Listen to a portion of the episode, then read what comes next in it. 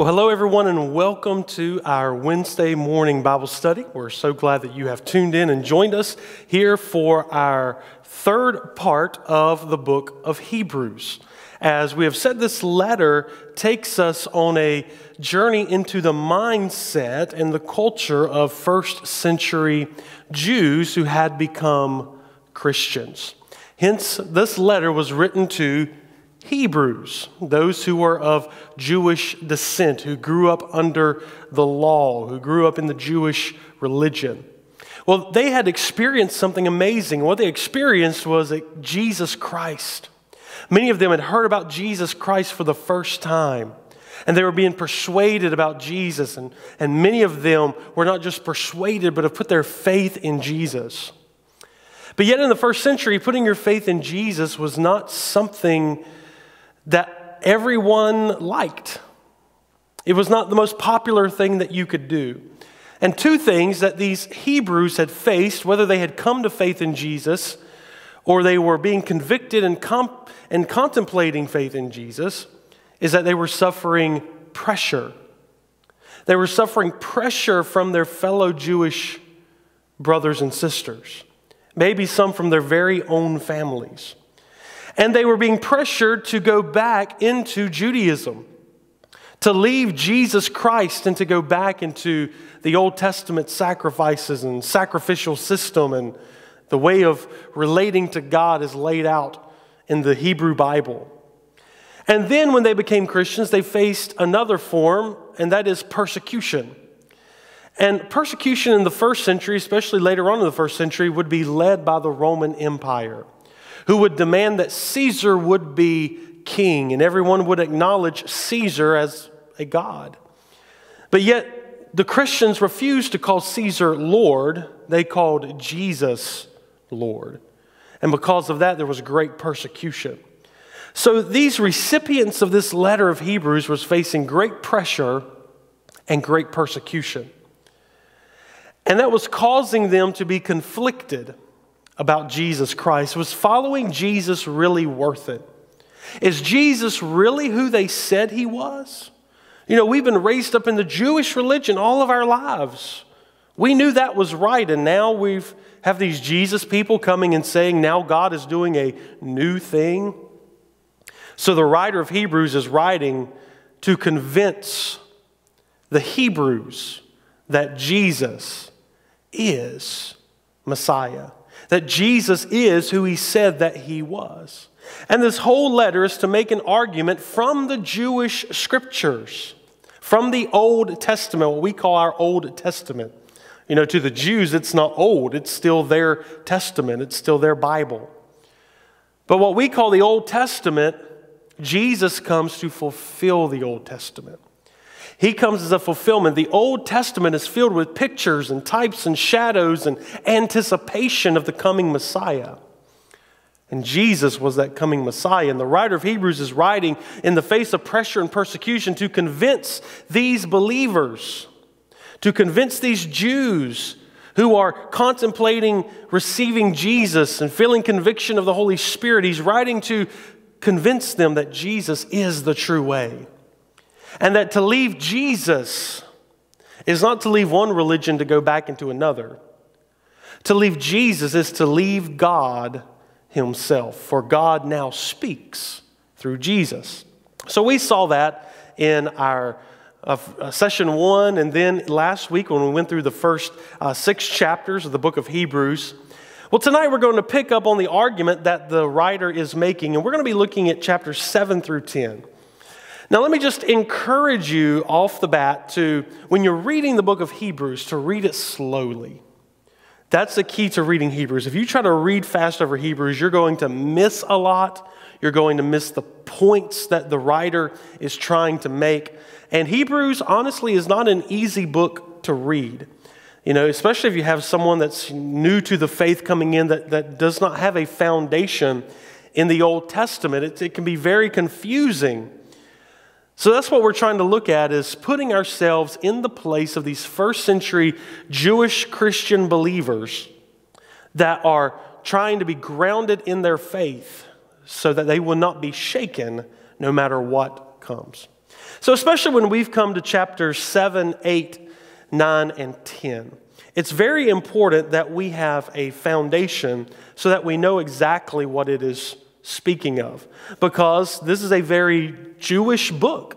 It speaks about a lot of Jewish, uh, Jewish topics in the book. So we have to have that understanding.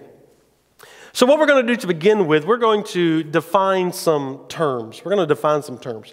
So, to understand, especially this section, 7 through 10, you have to have an understanding of the Old Covenant uh, law. You have to have an old understanding of the Old Covenant priesthood and sacrificial system. And you have to have an understanding, number one, so you know what the writer is talking about.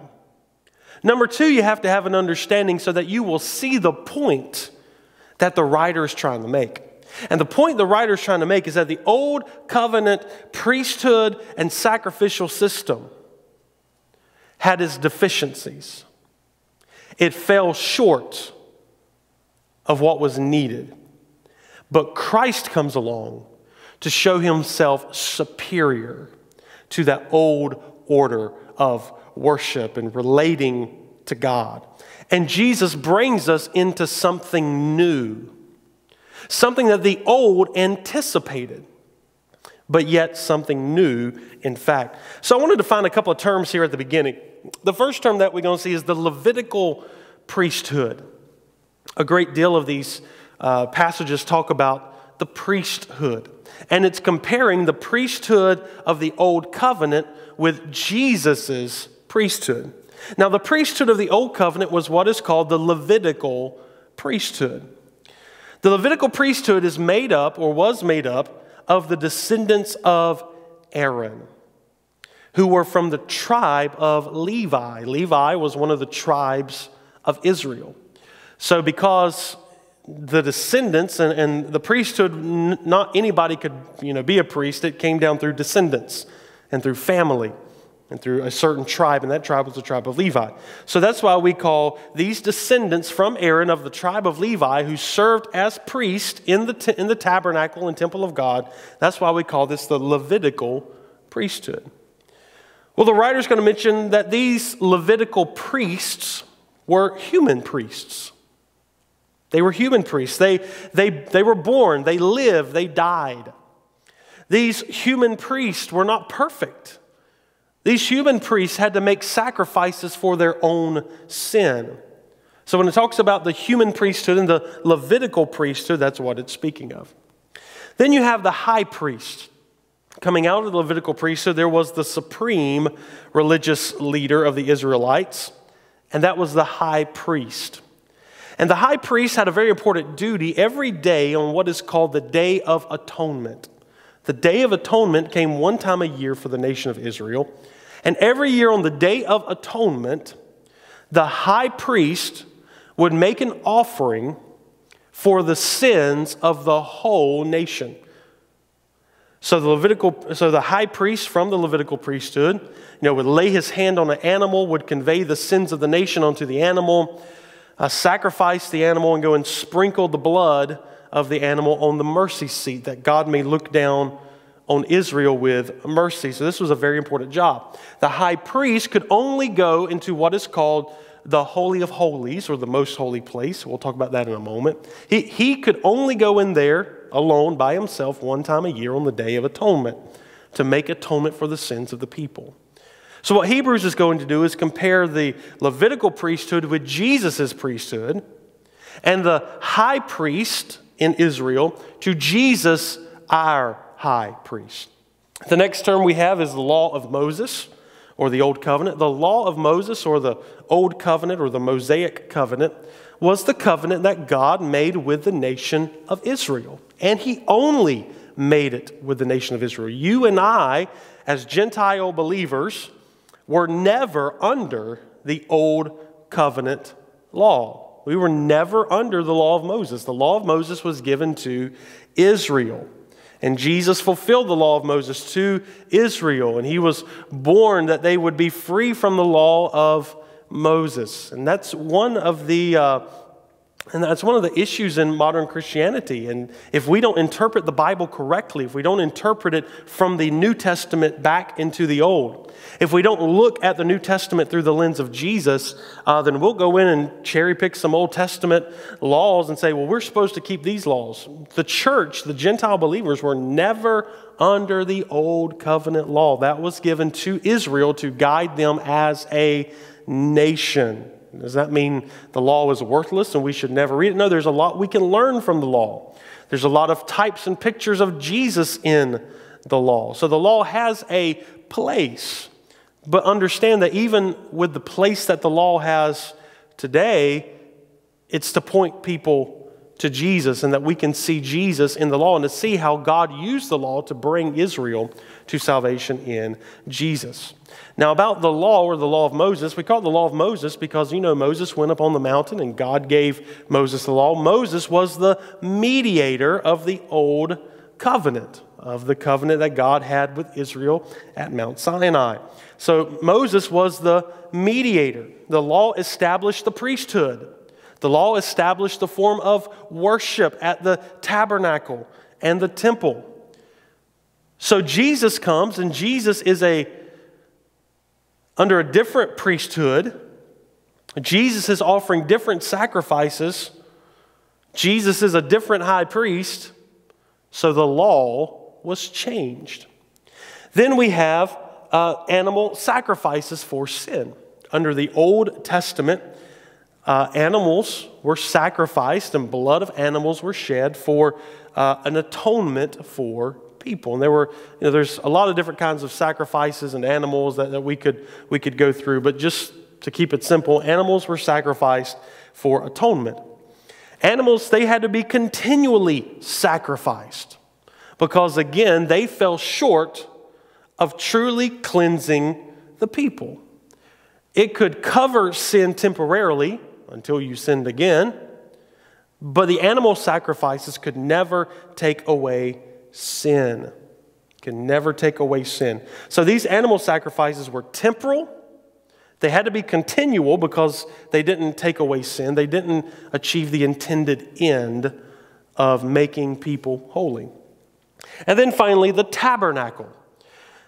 Hebrews is going to compare an earthly tabernacle to a heavenly tabernacle or an earthly sanctuary to the heavenly sanctuary.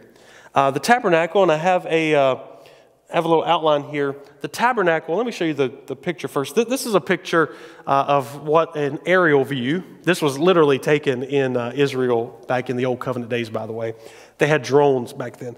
Um, but this is what a aerial picture of the tabernacle would look like. There was a, a fence that went around it.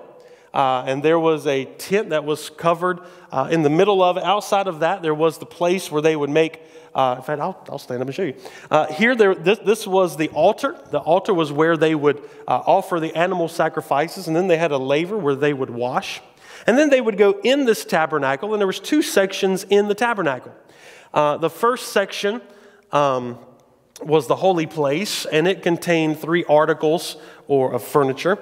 In fact, I think the next slide yeah, we have that. So this was the altar that we saw on the outside. This was the, the laver where they would wash.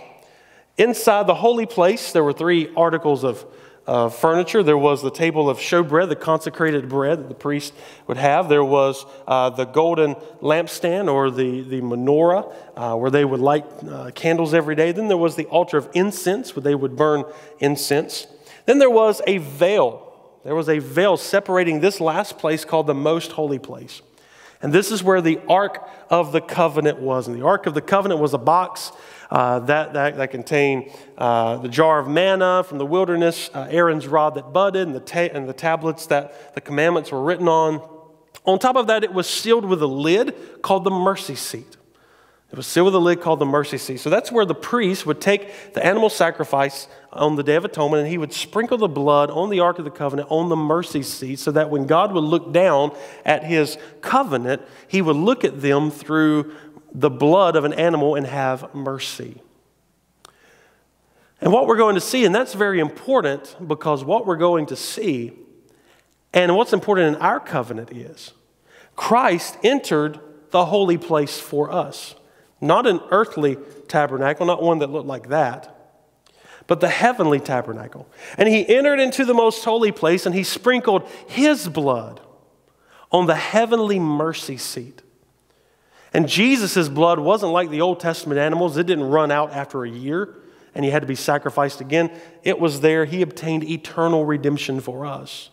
So, just as God would look down upon the nation, he would see the blood on the mercy seat and he would have mercy on the nation. Today, the blood is still on the mercy seat. And when God looks down on your life, on the covenant, not of stone, but the covenant of his son, Jesus Christ, he looks at you and I through the blood of Jesus on a mercy seat and looks at you and I with grace and mercy. So, this is the tabernacle of Moses. Again, there was an outer court with the altar and the laver. There was the inner court with the candlestick, the bread, and the uh, incense, altar of incense, and then the Holy of Holies. So, that's a little brief description about what the tabernacle is. And again, the tabernacle was good, it was ordained by God, but it had an expiration date.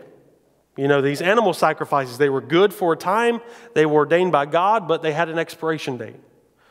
The Levitical priesthood with the high priest, they were good for what their purpose was, they were ordained by God, but they had an expiration date. And that's what the writer of Hebrews is saying that everything that we had in the Mosaic covenant, even the Mosaic covenant itself, had a purpose and was ordained by God, but it had an expiration date. So that's very important to understand. The expiration date happened when Jesus Christ came. And now God used to speak to Israel by the prophets. But in these days, the days of the end of the old covenant, in these last days, He's spoken to us by His Son, Jesus Christ. So those are a few need to know terms that I thought we needed to talk about first so we can uh, you know, look into the scriptures a little better. Now let's, let's go ahead and go into our chapters. So chapter 7 and 8, 9, and 10 is what we will quickly cover. We won't have time to you know, go through a lot of these verses, but I do want to point several things. Now, talking about the priesthood, one of our definitions was the Levitical priesthood. Well, as we touched on last week, here's the problem with Jesus being a priest over Israel. Jesus was not of the tribe of Levi. Jesus was of the tribe of Judah, the kingly tribe where David came from. So Jesus had no earthly right to be a priest because he was born in the wrong tribe. But however, Jesus is a priest. And not only is Jesus a priest, as Hebrews says, he's, a, he's our great high priest. Well, if he couldn't even be a priest according to the Levitical priesthood, he certainly could not be a high priest. So, how do we solve this problem? How can Jesus legally be high priest when he was of the wrong tribe? When he was of the wrong priest he was not of the tribe of the priesthood. Here's how God changed the priesthood. God brought an end to the Levitical priesthood, and he established a new priesthood that was not like the Levitical priesthood. And this new priesthood was patterned after an Old Testament person. And this Old Testament person is an unusual person. He only shows up in, a, in one story and then mentioned in another passage in Psalms. And his name is Melchizedek. Melchizedek is a strange figure, but yet very important. But Melchizedek was a picture of a new priesthood. Melchizedek was a priest not like the Levitical priest. In fact, he is referred to as a priest before there even was a Levitical priesthood. So before the Levitical priests were on the scene, Melchizedek had already come, and he was a priest. So the Melchizedek priesthood came before the Levitical priesthood. Well, Melchizedek, we don't know anything about him. We don't know his genealogy. We don't know when he was born. We don't know when he died. We don't know who his mother was, who his father was. So his priesthood, as of the records we have, has no beginning and has no end. That's a pattern for Jesus' priesthood. Because Jesus was a priest, not after the order of Levi, but after the order of Melchizedek. So God changed the priesthood. That's why it's kind of amusing when you read the book of Hebrews and you listen to, and I remember, you know, being told, well, over in Israel today, they're, they're training priests. They're trying to find out who's from the tribe of Levi. They're doing DNA tests and they, they want to establish the priesthood.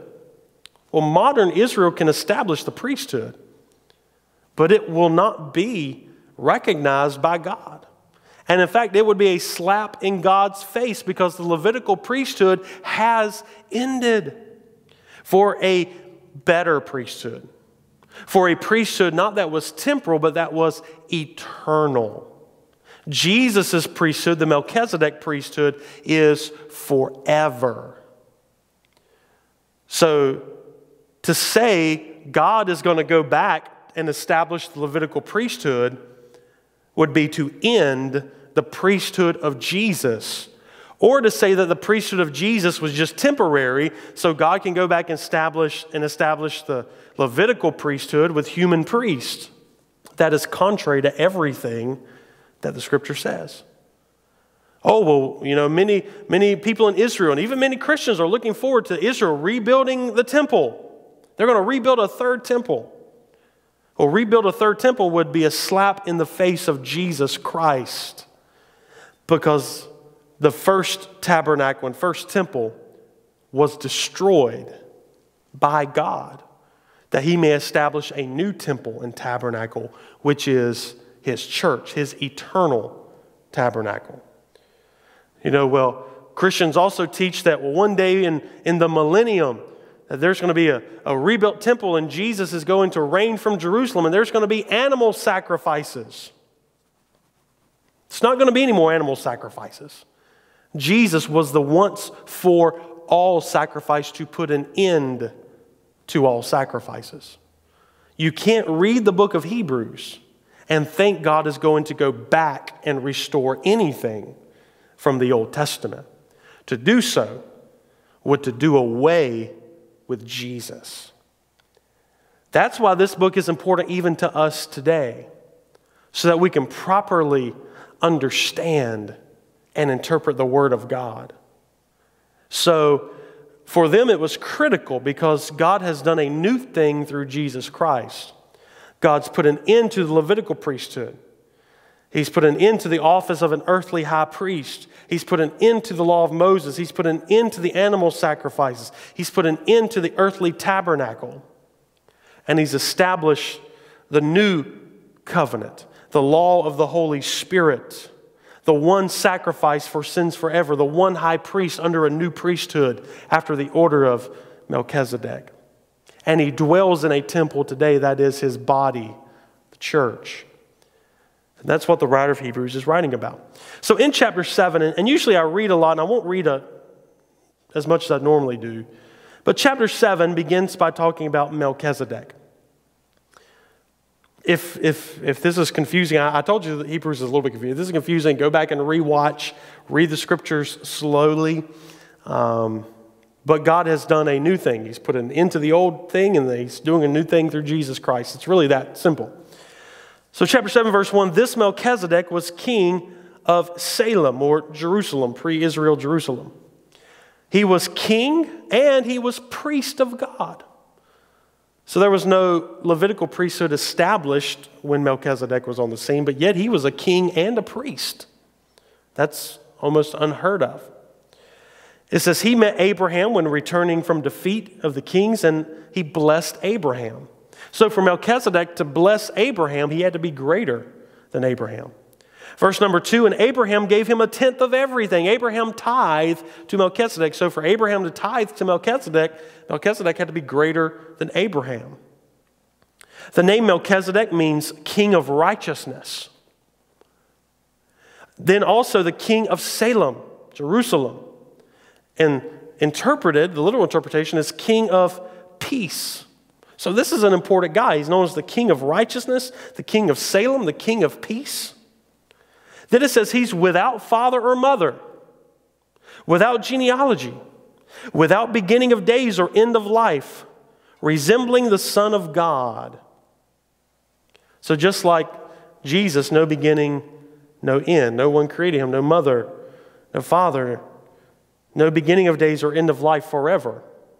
And then it says, He remains a priest forever.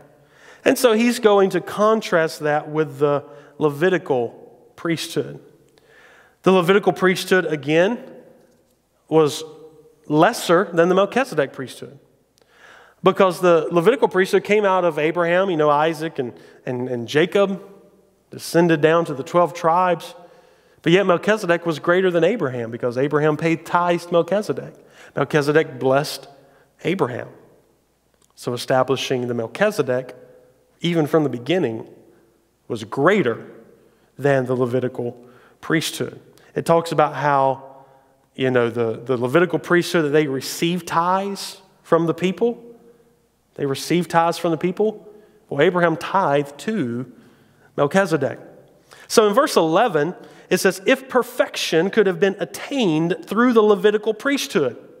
If perfection, 711, if perfection could have been attained through the Levitical priesthood. And indeed, the law was given to the people, established that priesthood. If it could be attained, why was there still a need for another priest to come? In essence, he's saying that perfection could not be attained through the Levitical priesthood, it fell short. Now, here's verse number 12. Hebrews 7:12. For when the priesthood is changed, the law must be changed also. He said if the first priesthood could if you could attain perfection under the first priesthood, there would be no need for the second. There would be no need for another priest to come after the order of Melchizedek, not after the order of Aaron. For if the priesthood is changed, the law must be changed also. It says in verse 13, He of whom these things are spoken is said to belong to a different tribe, because Jesus belonged to the tribe of Judah. And no one from that tribe has ever served at the altar, for it is clear the Lord descended from Judah. The Lord descended from Judah. So it says in verse 16, one who has become a priest, not on the basis of regulation as to his ancestry.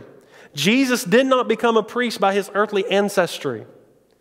But verse 16 says, but on the basis of the power of an indestructible life. Because he's like Melchizedek, no beginning, no end. He remains forever.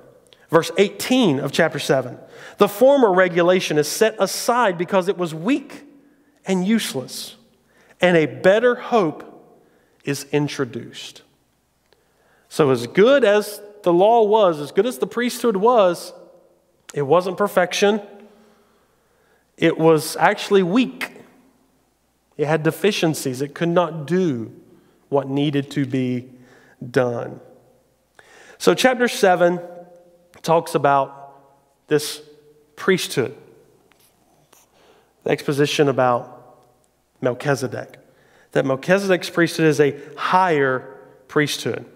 Uh, I want to read one more. Um, verse 26 if you look at verse 26 chapter 7 such as the high such a high priest jesus truly meets our need.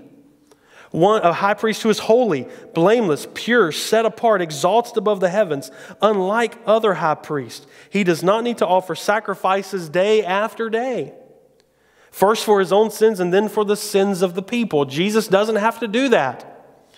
For he sacrificed for the sins once for all when he offered himself.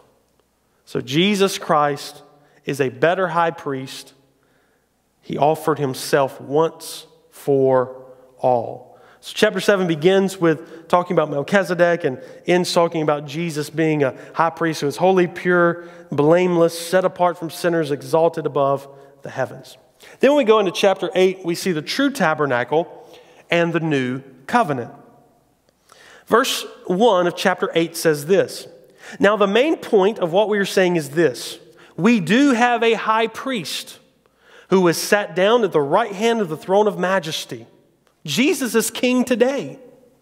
He's not going to be king one day. Jesus is king today. It says, We have a high priest who sat down at the right hand of the throne. So he is king and priest, just like Melchizedek.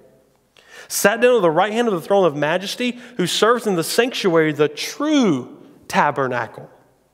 The true tabernacle set up by the Lord, not with mere, not by a mere human being. It goes on to say, if you look down in verse number five, it says, They serve at a sanctuary, the earthly priest, they serve at a sanctuary which is a copy and a shadow of what is in heaven. So the true tabernacle was not the earthly tabernacle.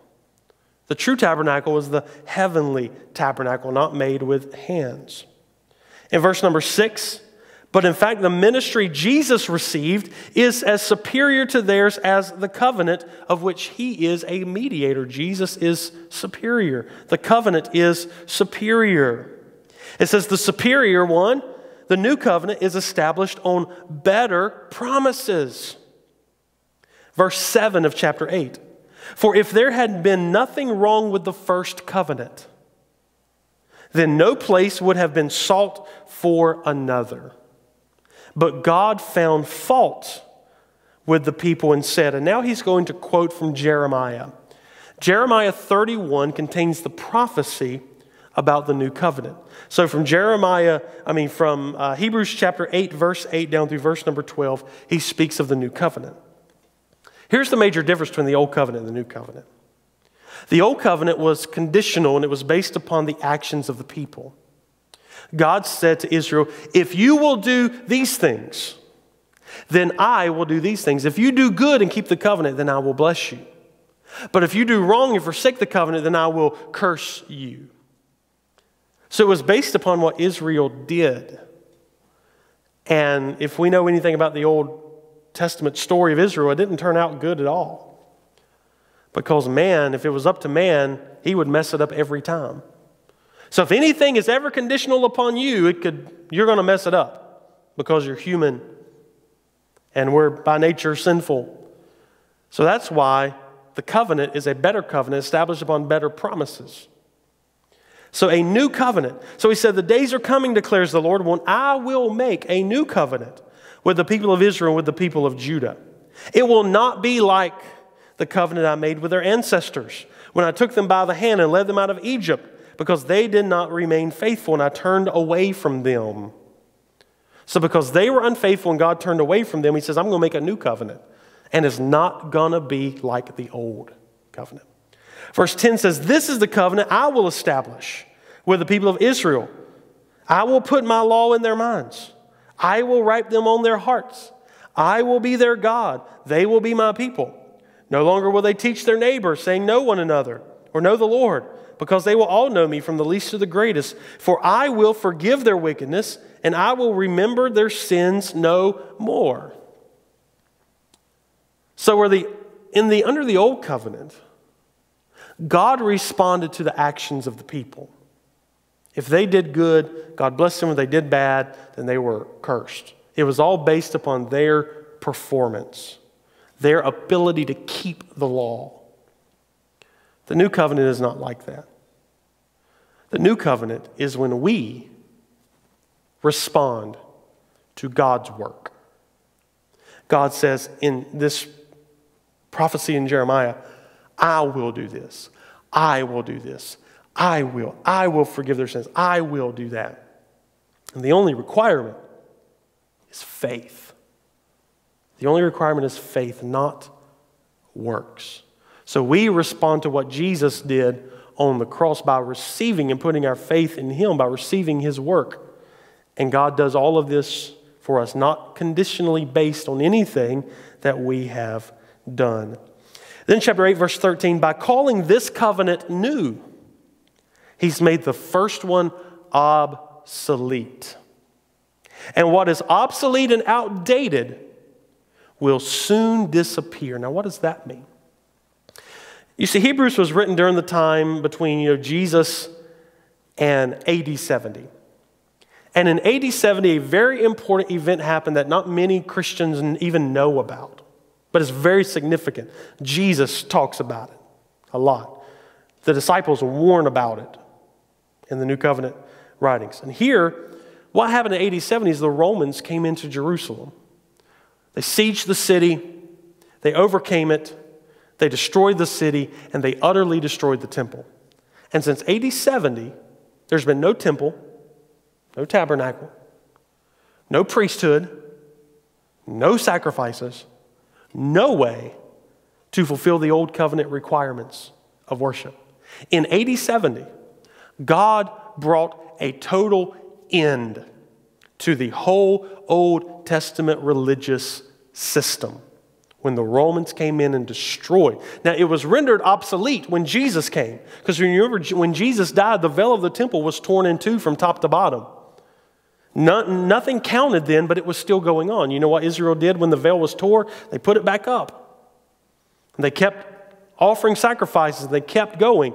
It was obsolete. God wasn't working through that anymore because Jesus had died. So that's why he says here, he says the old one is obsolete. And what is obsolete and outdated will soon disappear. And within just a few years of this writing, the temple would be destroyed. And it would, and that old covenant priesthood with everything would disappear. So he's showing the new covenant and the superiority and the promise from the Old Testament scriptures of the new covenant.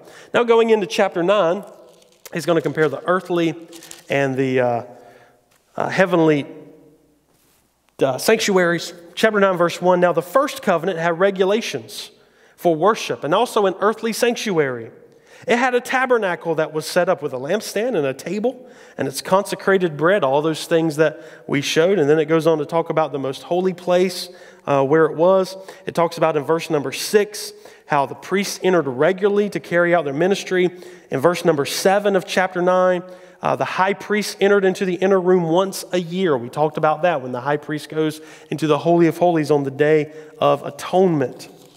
And then it says in verse number 8 of chapter 9 that the Holy Spirit, by them having to continually do these things, continually offer sacrifices, continually atone for the people, continually, continually, continually, over and over and over and over and over again.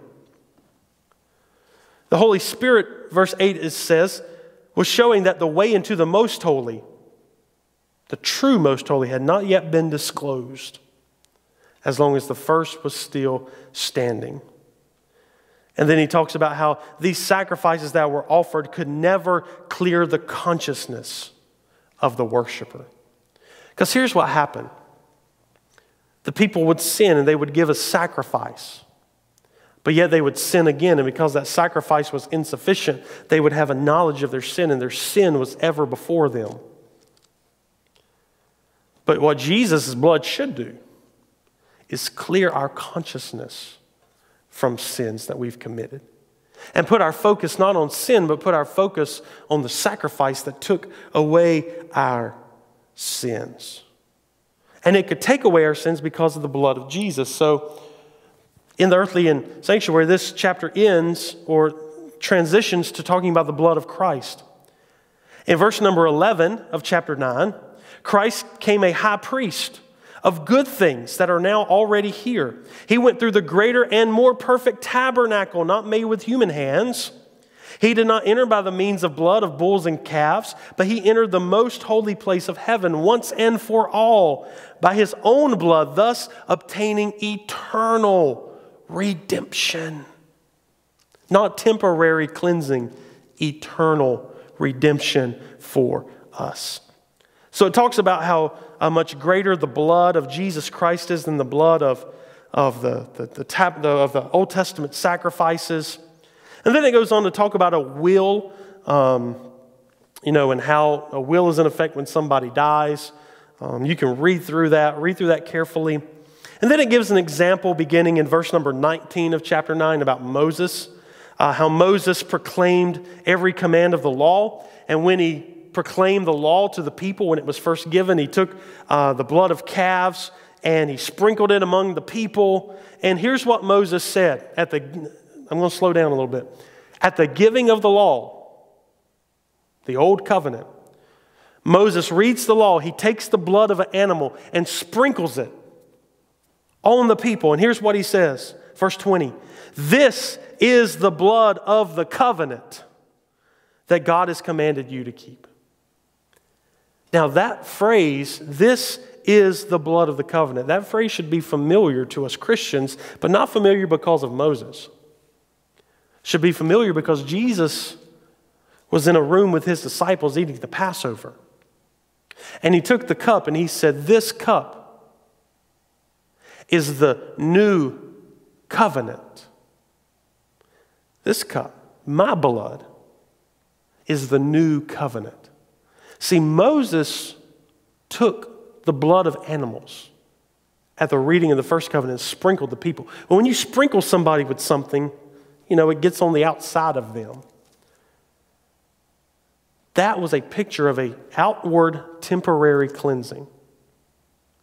When Jesus takes the cup that night and he says, this, this is the cup of the new covenant in my blood, he says, drink it. And when you drink something, it goes on the inside. The Old Testament blood could only offer a outward temporary cleansing. But the blood of Jesus cleanses us from the inside and makes us truly clean and truly pure. So it goes on to talk about in verse 24 how Christ entered the sanctuary not with human hands, um, he entered heaven itself. Uh, verse number 26 Christ would have had to suffer many times, you know, if he would have entered the earthly tabernacle, but he has appeared once at, for all at the culmination of the ages to do away with sin by the sacrifice of himself. So again, Jesus did not enter the earthly tabernacle, he entered the heavenly tabernacle, the heavenly sanctuary, to do a greater work in a greater sanctuary. Then we come to chapter 10, talking about Christ's superior once for all sacrifice. Chapter 10 says, The law is only a shadow. Chapter 10, verse 1 The law is only a shadow of good things that are coming, not the reality themselves. For this reason, it can never, by the same sacrifices offered repeatedly year by year, those sacrifices could never make perfect those who draw near to worship. Otherwise, they would they not have stopped from being offered if they could make the people perfect? The worshipers would have been cleansed once for all, would no longer have felt guilty for their sins. But those sacrifices are an annual reminder of sins. It is impossible for the blood of bulls and goats to take away sins. Therefore, when Christ came, and this is very important because many of many Christians still relate to the blood of Jesus, just like the old covenant Jewish people related to the blood of animals. So we think we have temporary cleansing. You know, I've, I know people that, that they've told me, you know, when I was coming up, I believe when I got saved, Jesus forgave me for all of my past sins. But now to get forgiveness, I have to keep asking for sin. Let, let me say this it's not wrong to acknowledge your sin, that's healthy for us. You know, as a Christian, already forgiven, it's not wrong to acknowledge our sin. It's not even wrong to ask God to forgive us for that because that if, the, if that helps us, then that helps us. And, and sometimes that's healthy to acknowledge when we've messed up. But when we look at what Jesus has done for us, Jesus isn't up in heaven. For you as a Christian, if you've received Jesus and you are covered with the blood of Jesus, when you sin, He's not waiting for you to ask forgiveness again so He can say, okay, I'll forgive you now. Okay, you've sinned. Well, I'm going to hold that sin against you until you ask forgiveness. Okay, you've repented, you've asked forgiveness. I'll forgive you again. Now, many of us have been taught that that's how we live, that we have to continually be repenting, continually be asking for forgiveness whenever we sin so God can forgive us again. If we have to continually be repenting, continually be asking for God to forgive us, if, if, if we don't think God has forgiven us until we ask Him to forgive us over and over and over and over and over again, then we have no more faith in the blood of Jesus than we did the Old Testament sacrifices. Jesus was the once for all sacrifice. And this sacrifice makes us, and this, this makes some people nervous, but it's the truth in Jesus, not in our flesh. But the blood of Jesus makes us perfect before the Father. When you are covered with the blood of Jesus, you are covered in Christ's blood and his righteousness, and you are made perfect in him. That's good news. I love that. You are made perfect. Because if you were not made perfect, Jesus' blood would be no better than the Old Testament sacrifices. It says, those same sacrifices repeated endlessly year after year, if they could, they could never make perfect those who draw near to worship. Otherwise, they would have not stopped being offered. For the worshipers would have, if those sacrifices could have made you perfect, the, the worshipers would have been cleansed once for all. Well, they were not cleansed once for all. And if you and I, as Christians, if we are not cleansed once for all, then the blood of Jesus is no better than the blood of a bull or a goat. You are cleansed once for all, or the scripture is a lie. You are cleansed once for all by the blood of Jesus. Then it says, and they would no longer have felt guilty for their sins. If they were cleansed once for all, they wouldn't be guilty. They wouldn't have felt guilty. And I know we're still taught to be sin conscious. Now, should we go out and sin like crazy? Absolutely not. But should we, when, when we sin and when we mess up, should we be burdened down with guilt and shame? No. Why? Because Christ has already been offered for our sins. And it's good to acknowledge our sin, but instead of asking God to forgive us like He hasn't already, we should thank God for the forgiveness. Say, God, you know I've messed up today, but God, I thank you Lord, for Christ's sacrifice. Because without his sacrifice, Lord, I, I, would be lost and hopeless and guilty before you. But Lord, because of Christ's sacrifice, even though I messed up today, I know that blood cleanses me. Lord, and I know your Holy Spirit is here to work in me to, to make me better. But God, I thank you that, that as, as bad as I messed up today, as, as bad as I went out in sin, Lord, I know there's no condemnation in Christ. And Lord, help me to keep my eyes focused on Jesus Christ and the gospel and, and your blood and acknowledge your blood that was shed for me for the, for the forgiveness of all of my sins. That's a better way to pray and say, God, I messed up so bad today. Lord, I don't know how you could ever forgive me. God, I, I, I, I, beg you to forgive me. Please, God, forgive me, forgive me. We're not acknowledging Jesus when we do that. The better way is to acknowledge what Jesus has already done for us. So when we are under the blood of Jesus, we're cleansed once for all. We've been made perfect and we can come near to God. And we should have no more guilt or consciousness of sins. Now, in a practical way, if I sin against my brother, I, I, I should go and make that right.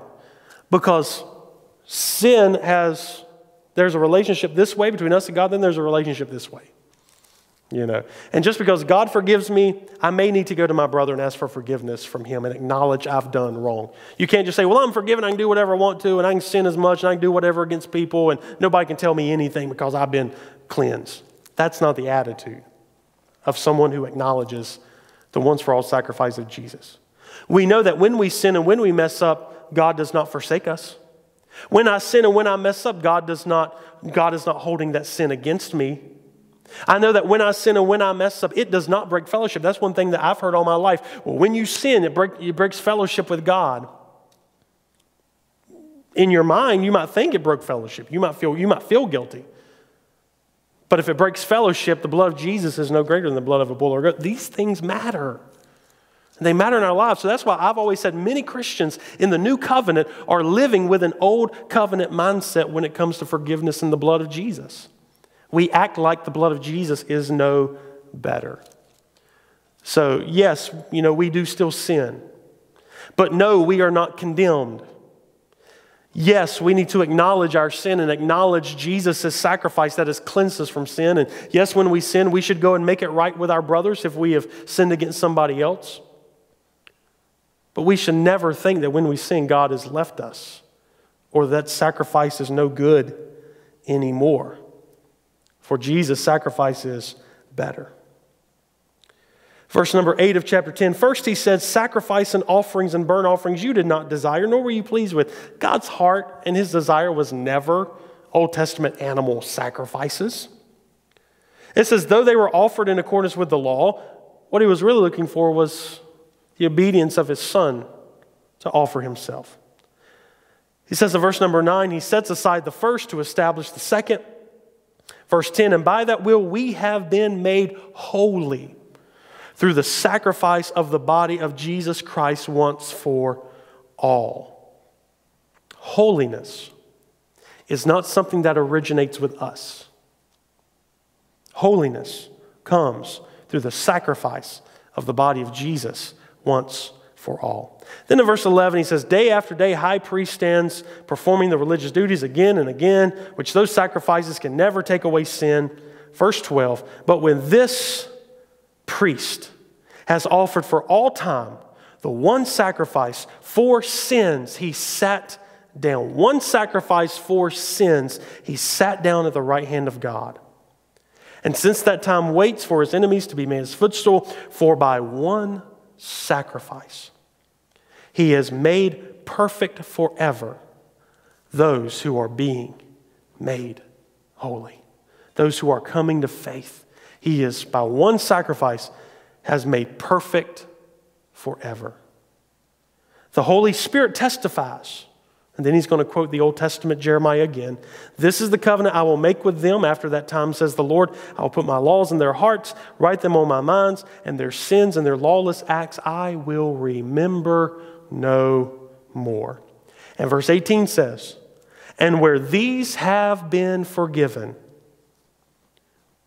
where sins have been forgiven, through the once for all sacrifice of Jesus, sacrifice for sin is no longer necessary.